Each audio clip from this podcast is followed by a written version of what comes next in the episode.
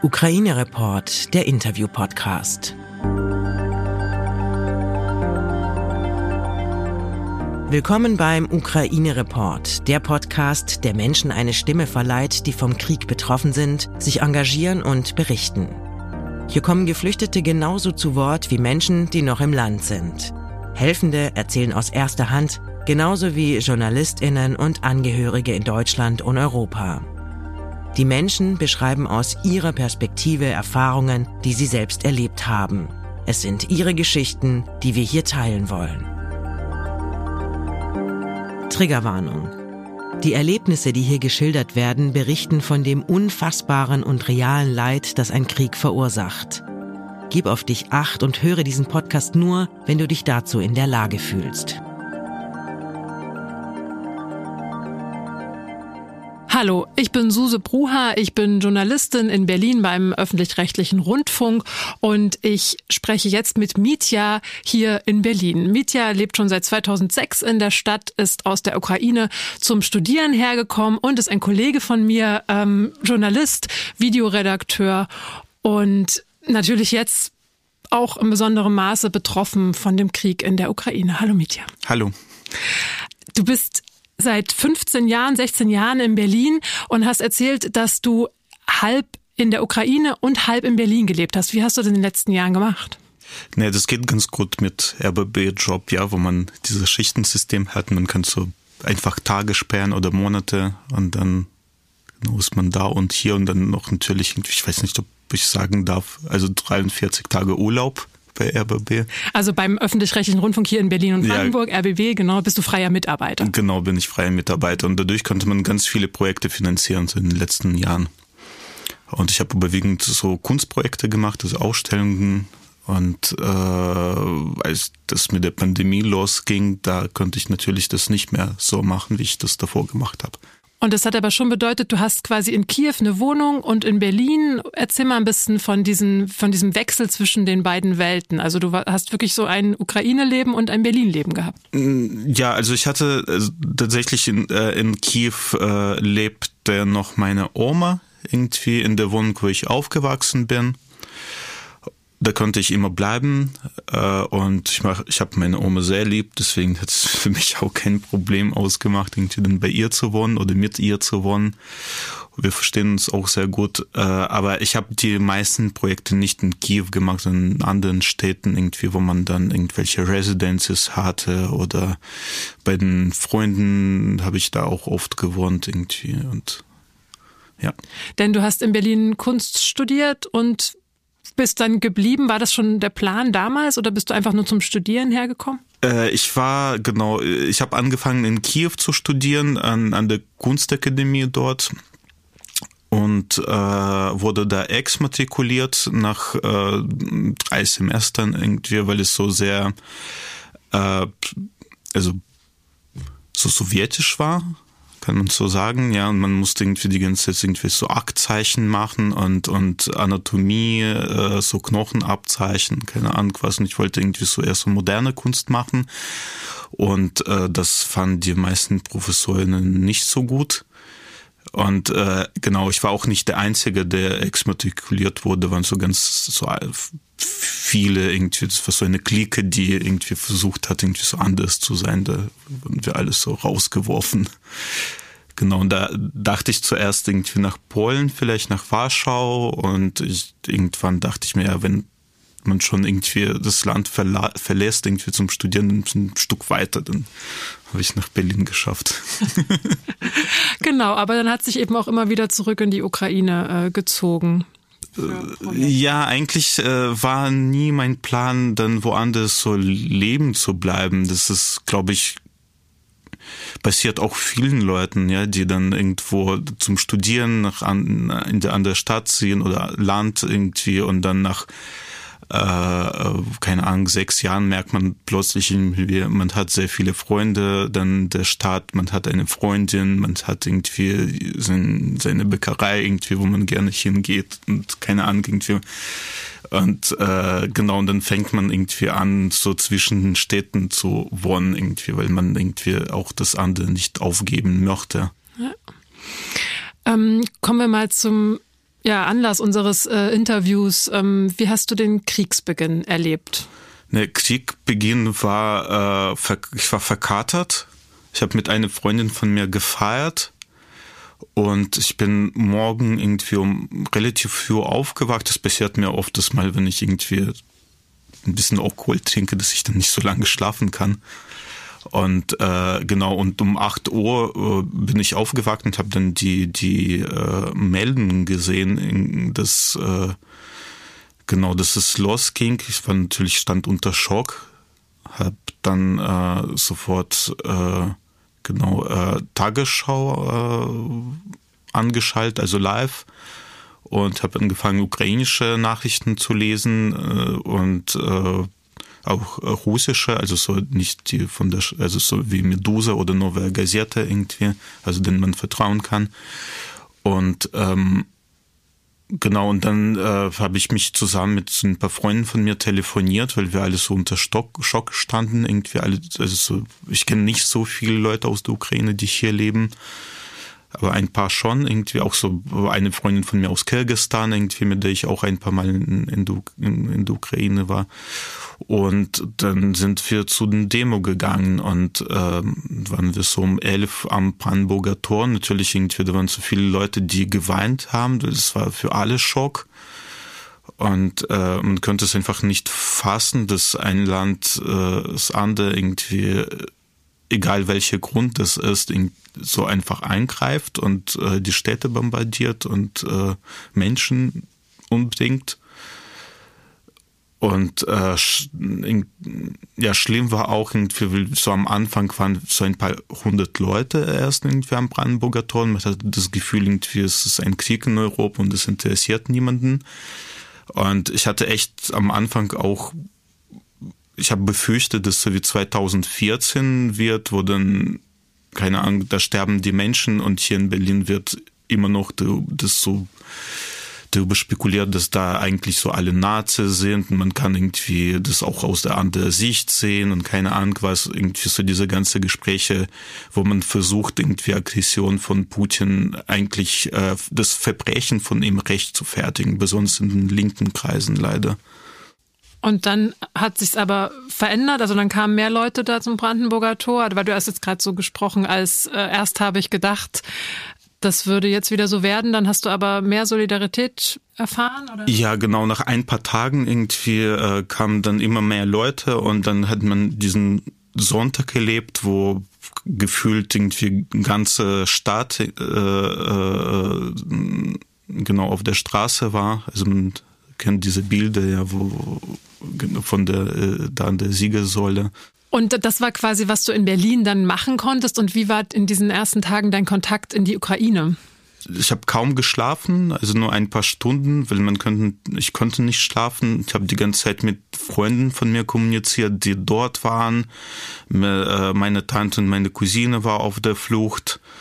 Und äh, ich habe versucht, für die so einen Transfer von der Grenze zu, äh, äh, nach Polen zu organisieren. Das hat auch geklappt. Irgendwie habe ich noch eine Unterkunft in Polen organisiert und wurden die von Freunden von uns dort abgeholt und nach äh, Dresden gebracht, wo die jetzt wohnen.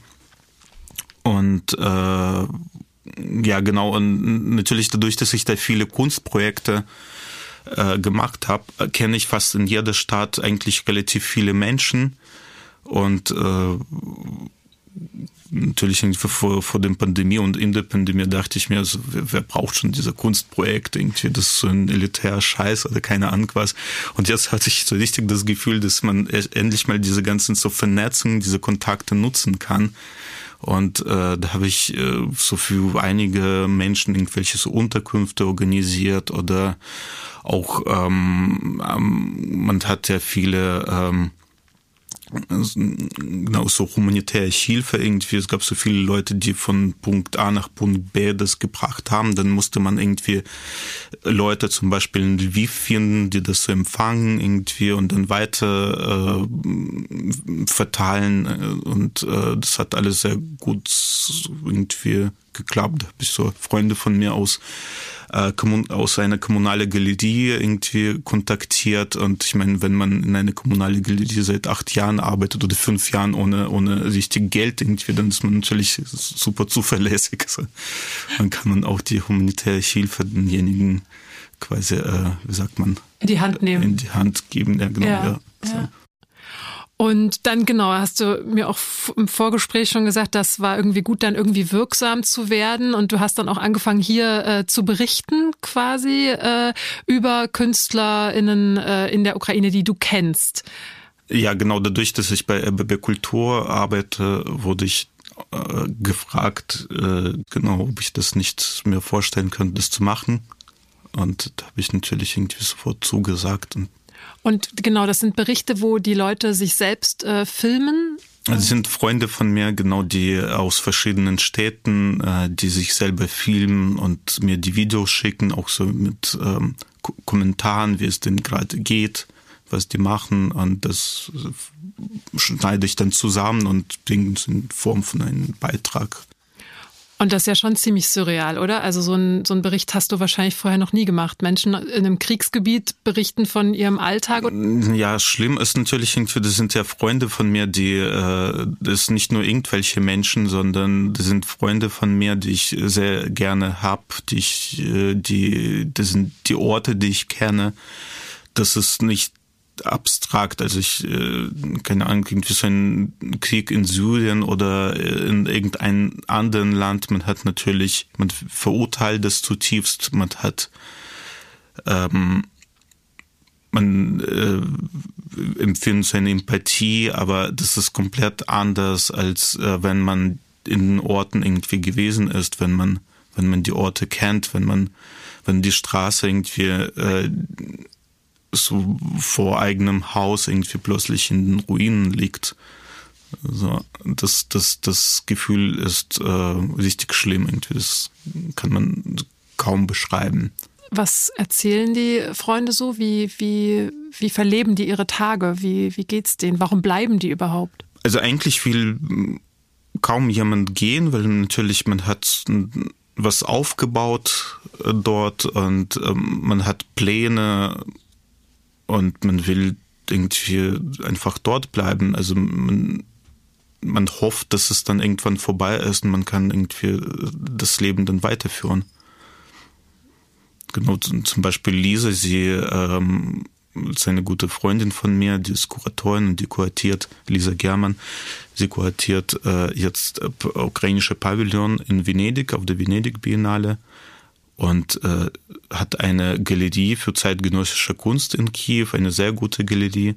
Und natürlich, wieso soll sie gehen? Also, das ist unverschämt, dass irgendein Typ irgendwie so komplette Pläne fürs Leben irgendwie ruiniert. Also ich, ich glaube, das ist auch so ein bisschen aus Trotz irgendwie. Und da hört man ja jetzt die ganze Zeit, die Leute verbringen dann die Tage in den Korridoren oder im Flur der Wohnung oder irgendwie im Keller. Ja. Und auch die, die Nächte und deinen Freunden geht's dann auch so. Und dann gucken sie vielleicht mal nach dem Rechten in der Galerie, ob da noch alles, oder ist das möglich? Oder wie, wie, wie geht, wie ist der Alltag von deiner Freundin Lisa?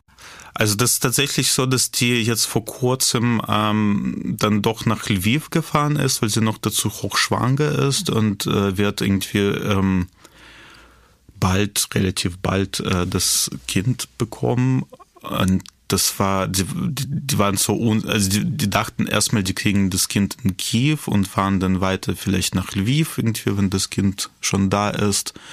Und dann waren sie sich einfach unsicher, ob die Krankenhäuser irgendwie dann immer noch auf sind. Und, äh, und das war tatsächlich so, nachdem sie losgefahren sind, hat, wurde die Nachricht, hat die Nachricht erreicht, dass äh, das Krankenhaus, wo die entbinden wollten, zugemacht hat.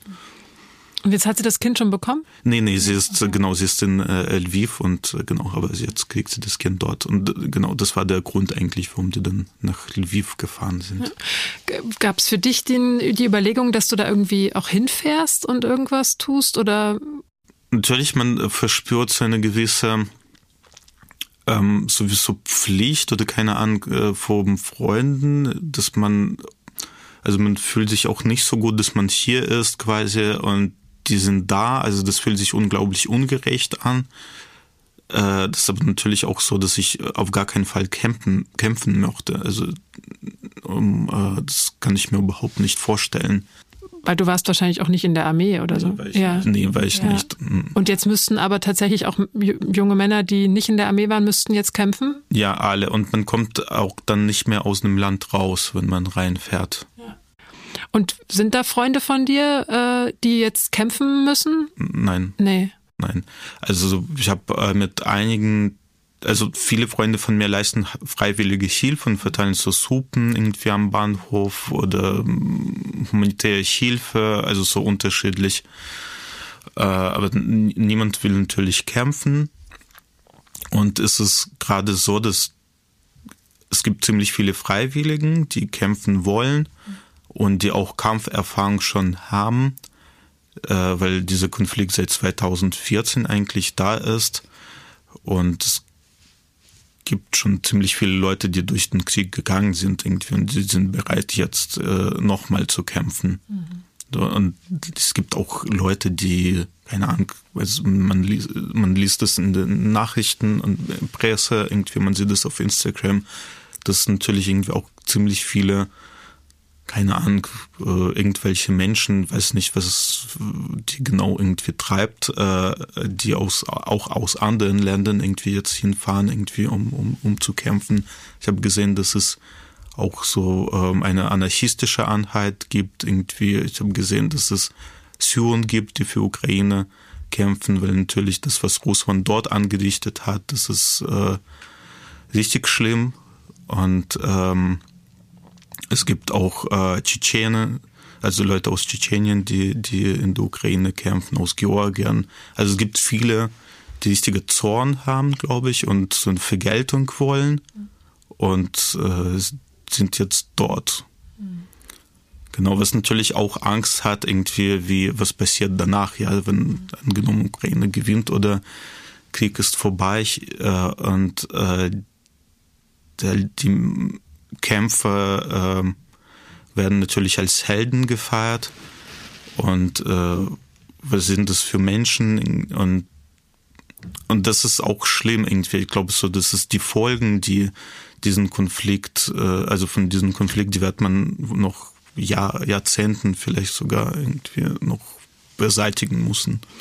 Also du meinst quasi, die werden dann als Helden gefeiert und haben aber wahrscheinlich wahnsinnige Traumatisierungen oder. Nee, ich meine irgendwie so, das ist so die Frage, welche Menschen als Helden gefeiert werden irgendwie und mhm. so wie das ähm, 2014, also seit 2014 ist es zum Beispiel so oft äh, Rechtsradikale als Helden gefeiert werden und ähm, was natürlich irgendwie so die Menschen hier überhaupt nicht nachvollziehen können und verurteilen das zutiefst irgendwie, wenn man dort die Situation irgendwie betrachtet, ein äh, kleines Land, in dem seit äh, 90er Jahren eine Finanzkrise herrscht und seit 2014 irgendwie ein Krieg.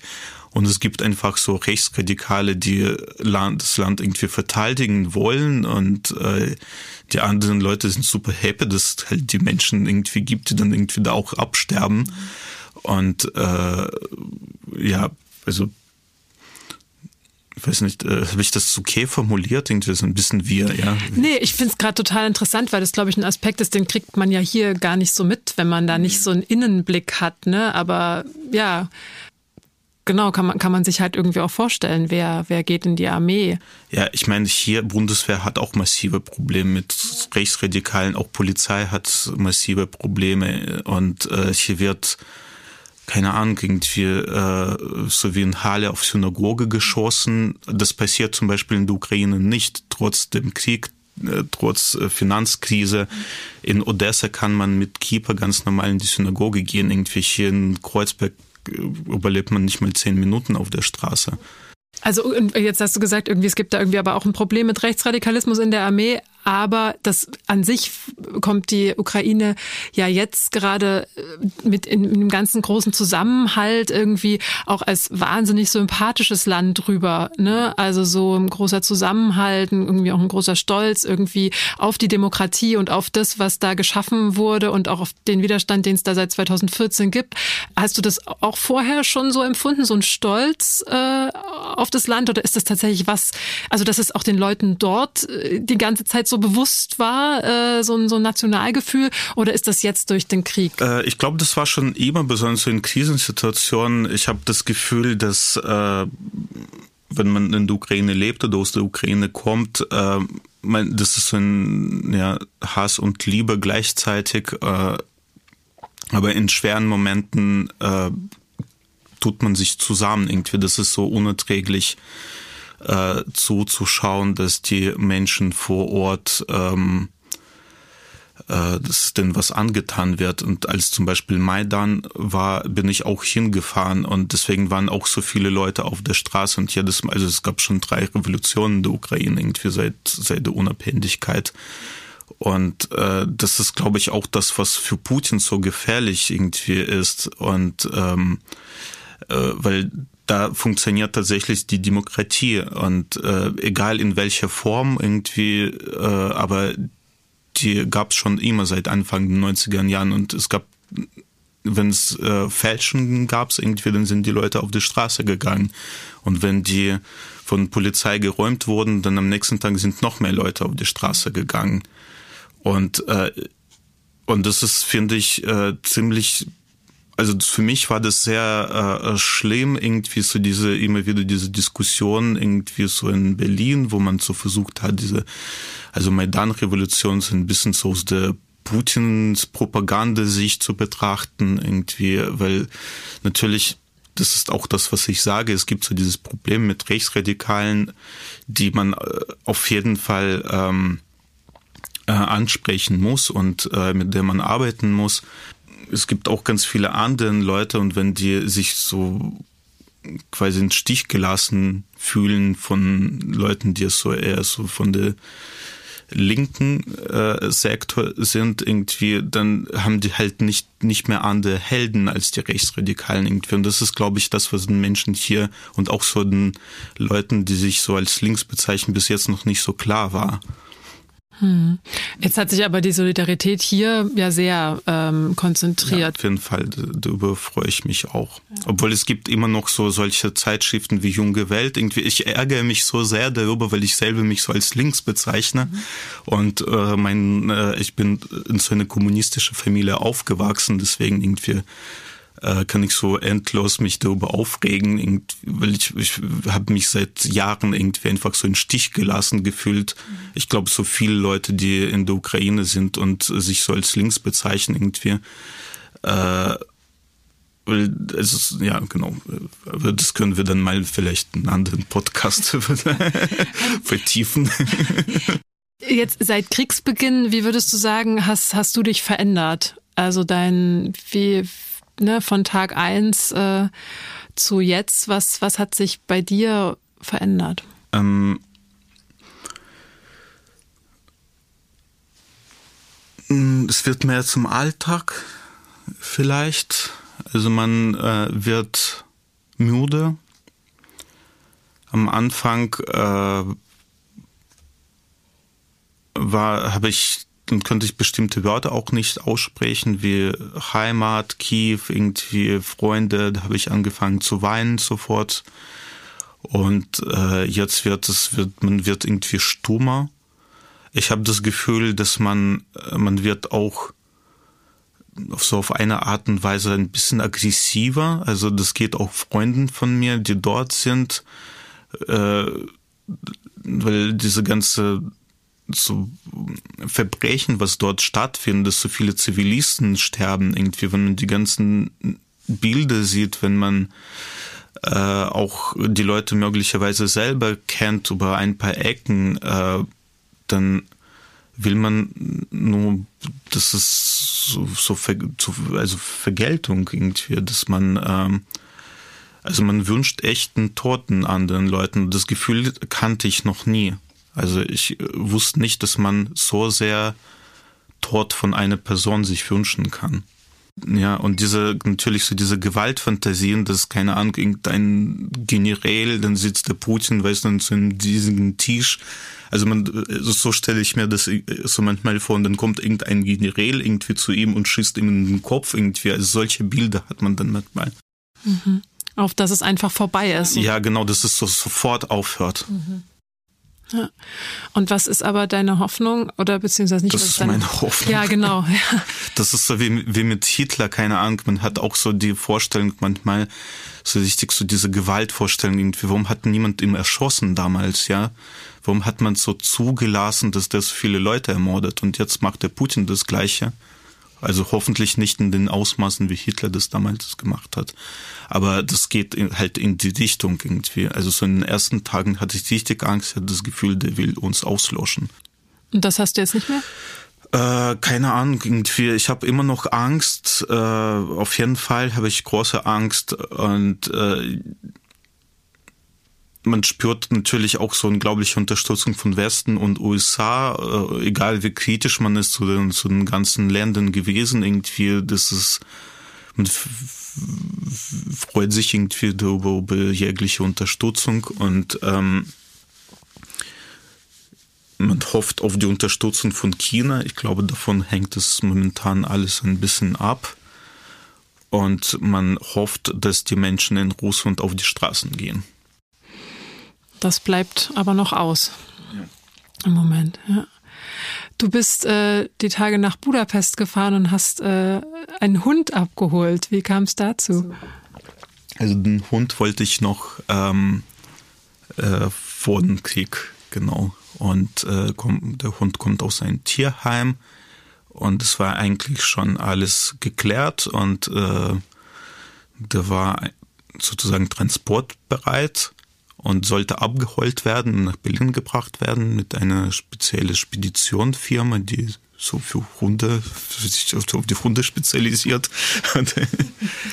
Und die könnten dann nicht losfahren, weil das war eine weißrussische äh, Speditionfirma und dann fing der Krieg an und die wurden einfach nicht ins Land reingelassen, genau. Und dann war der Hund ähm, dann war der Hund zwei Wochen lang in so einem Käfig, irgendwie in so, ein, auf so einer Zwischenstation, in einem Keller. Mhm. Äh, auch mit den anderen Tieren. Äh, und äh, dann jetzt ging es das relativ spontan, dass man den doch mit den anderen Tieren zusammen irgendwie evakuieren konnte aus Kiew äh, zu einem Sammeltransport.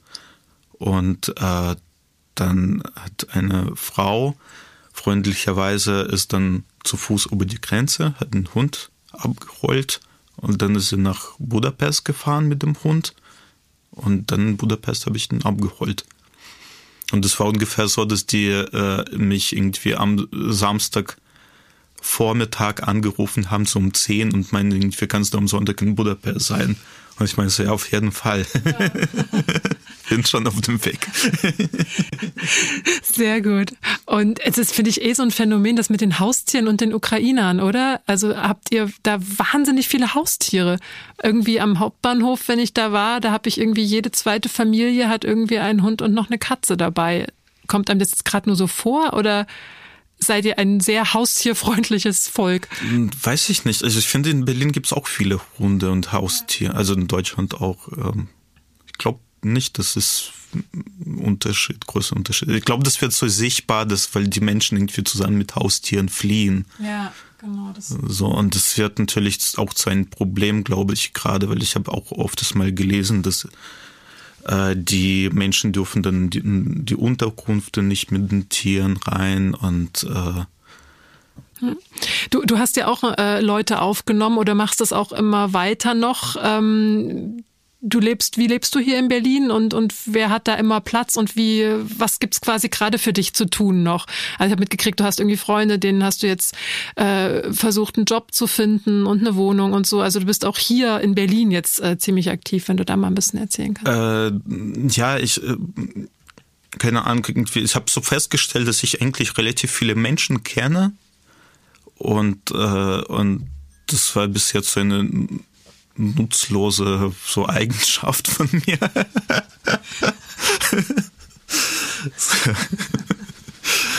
die, die einfach mir, glaube ich, einfach unglaublich viel Zeit geraubt hat, weil ich einfach mit allen kommuniziere. Und äh, jetzt kann ich mich nützlich machen und connect einfach die Menschen miteinander. Mhm.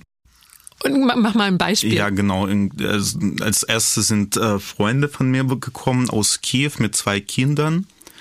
Und ähm, Max, den kenne ich ganz lange irgendwie und mit seiner neuen Freundin, die habe ich erst dann hier in Berlin kennengelernt.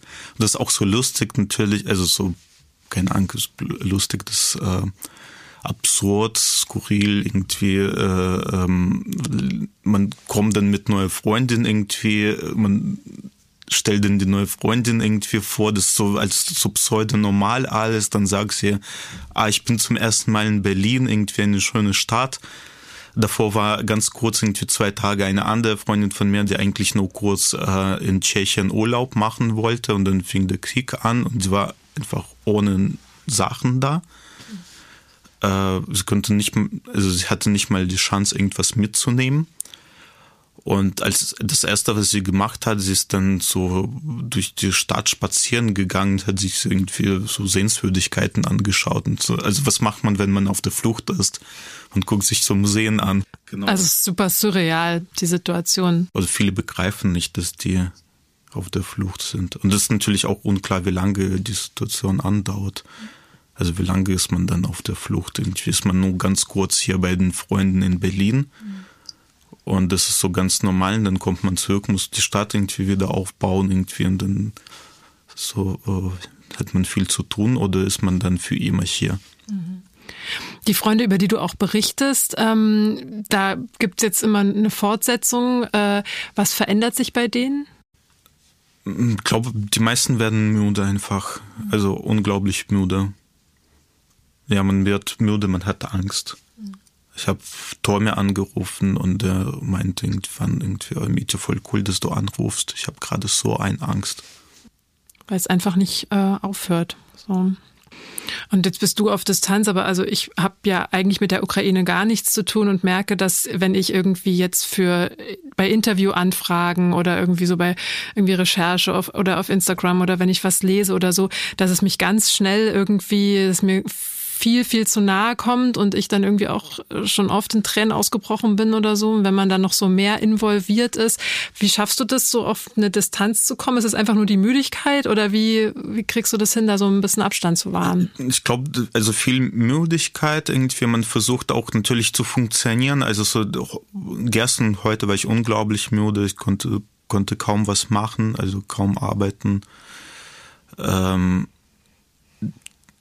man hat das, ja, keine Ahnung, man hat das Gefühl, man darf das auch nicht so wirklich äh, so leiden, weil es gibt Menschen, denen es viel schlimmer geht. Was glaubst du, wie geht's weiter? Also jetzt erstmal für dich hier ganz aktuell, aber auch so mittelfristig und erst recht langfristig. Also was, wo siehst du dich in deinem Land? Ähm, keine Ahnung, das ändert sich ständig. Am, ähm, so die erste Woche, ich habe zu meinen Freunden, ich hatte richtig Panik und meinte zu meiner Freundin irgendwie, äh, wir mussten in die USA oder Kanada auswandern. Irgendwie, ich hatte das Gefühl, jetzt ist man also nirgendwo mehr sicher. Und äh, jetzt diese Woche bin ich ein bisschen optimistisch und habe das Gefühl, vielleicht gibt es auch eine Möglichkeit, dass es bald dann doch tatsächlich vorbei ist, weil die russischen Truppen nicht weiterkommen. Und ähm, mit diesen ganzen Sanktionen, ich glaube, irgendwann werden die Menschen auch in Russland begreifen, dass es halt keine gute Sache, Idee war. Und dann kannst du dir vorstellen, dann irgendwie in die Ukraine zu gehen, da wie beim Wiederaufbau zu helfen oder so? Oder gibt es da irgendwie schon so einen Plan oder irgendeinen Wunsch in dir?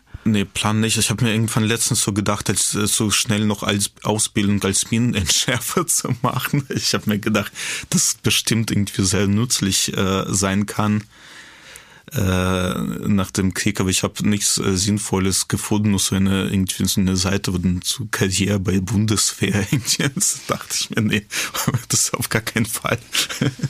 Hm. Mitya, danke schön. Ja, sehr gerne. Und alles Gute. Vielen Dank.